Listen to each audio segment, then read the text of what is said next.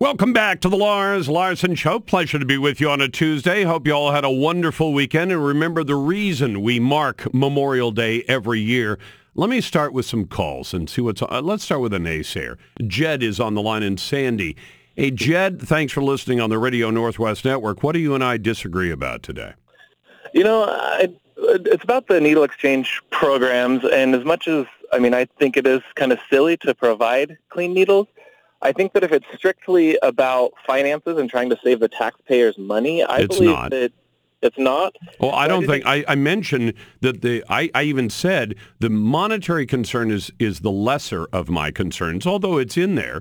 I could think of a lot of better things to do with two hundred thousand dollars. How about take two hundred rape kits that have not been processed? They're about a thousand bucks a piece. I'd rather spend it on that than buying a clean needle that is only clean until an addict, and many of the addicts have uh, disease problems, sticks it in his or her arm and then think about the literally hundreds, sometimes in some cases thousands of dirty needles that that reporters have found uh, easily by walking into the public parks of the nor- uh, cities in the Northwest. It's it's insane. We're handing these needles out. They're dirtied up by an addict. Uh, who may have added HIV, hepatitis C, and a bunch of other disgusting things to the needle, who then drops it in a place where your kids might step on it. Now, what part of that makes sense before you even get to the dollar figure? Oh, I mean, I miss. I guess I missed some of that. My main concern was I believe it'll cost the taxpayers more money. How? Um, well, for example, uh, through my employment, I work with a lot of people who are in drug and alcohol rehab, Uh-huh. and um, the OHP. Some people will qualify, for example, to get the Hep C cure, Yeah. which is tens of thousands of dollars. Yeah. Um, and if they've been clean for a certain amount of time, they'll qualify for that. And that's coming out of taxpayer money. Um, and just uh, And, and, and what you're at- assuming, let me let me state the assumption and tell me it's not. If we hand them clean needles, they will stay clean and never use dirty needles and get Hep C and have to get the cure. Is that a good assumption?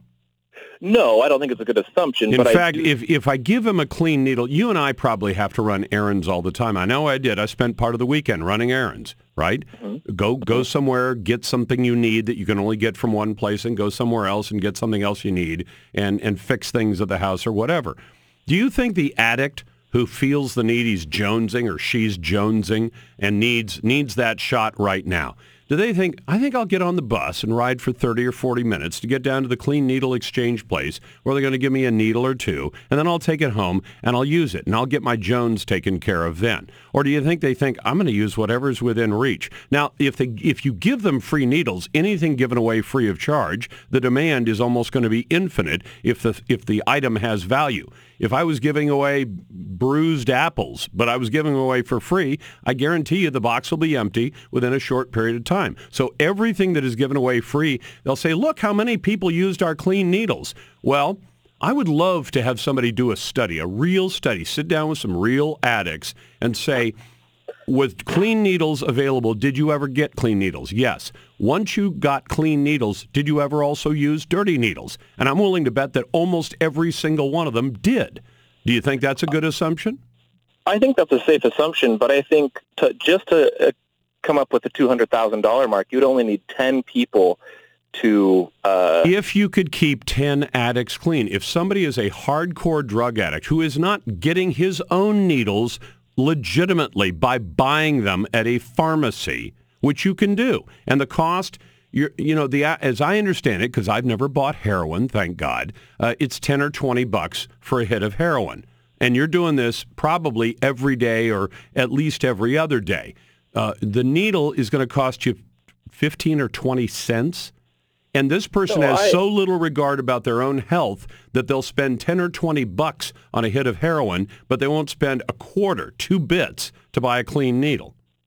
Right, but I'm saying if you can get if you could only get 10 people out of all of Multnomah County, which is a lot of drug users, to use clean needles Exclusively.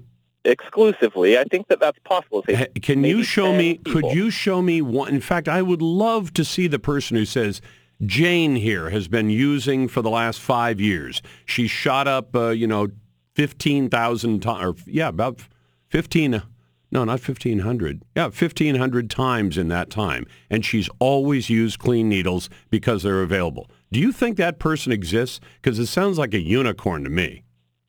No, but you, you don't contract a disease every time you use a needle.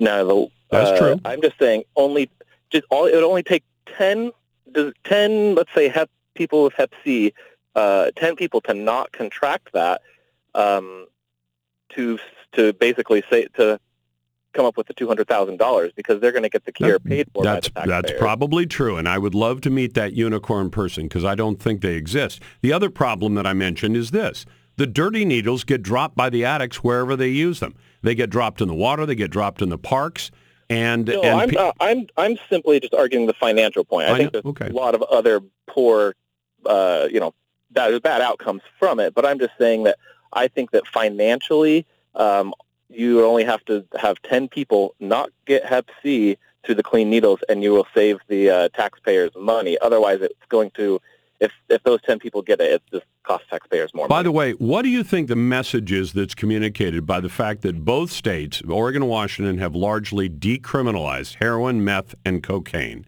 Uh, heroin oh, I being disagree with it. Well, I, I- know, I- but then then we say not, and then Seattle wants to set up a shooting gallery run by the city on the taxpayer's dime with supervision, so you can go and shoot up under under supervision, paid for. What is the overall message we're sending when we say it's decriminalized? We'll give you the needle, and we'll even give you a nice, clean, comfy place to shoot up. Is the message we want to, we want you off drugs?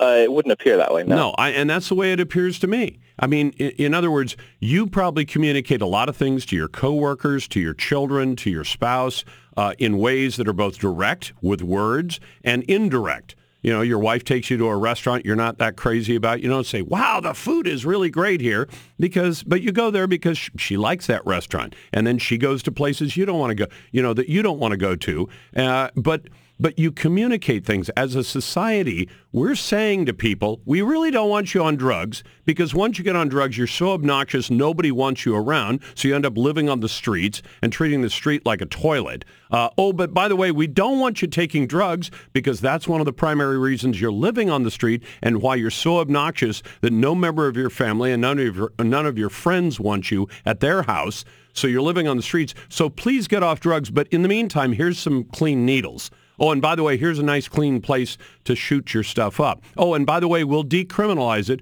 so there are no penalties uh, for having the drugs on you. What message are we sending? not a good one. And like I said, I you know I have I've never used drugs a day in my life, but um, I just think that there is an argument to be made that it could potentially save taxpayer dollars. And I'm willing to accept that you are right, that, that it may actually keep one, you know, one person or 10 people or 20 people from getting those diseases. Maybe. But your kids might step on the other one and get it there. You got the Lars Larson Show.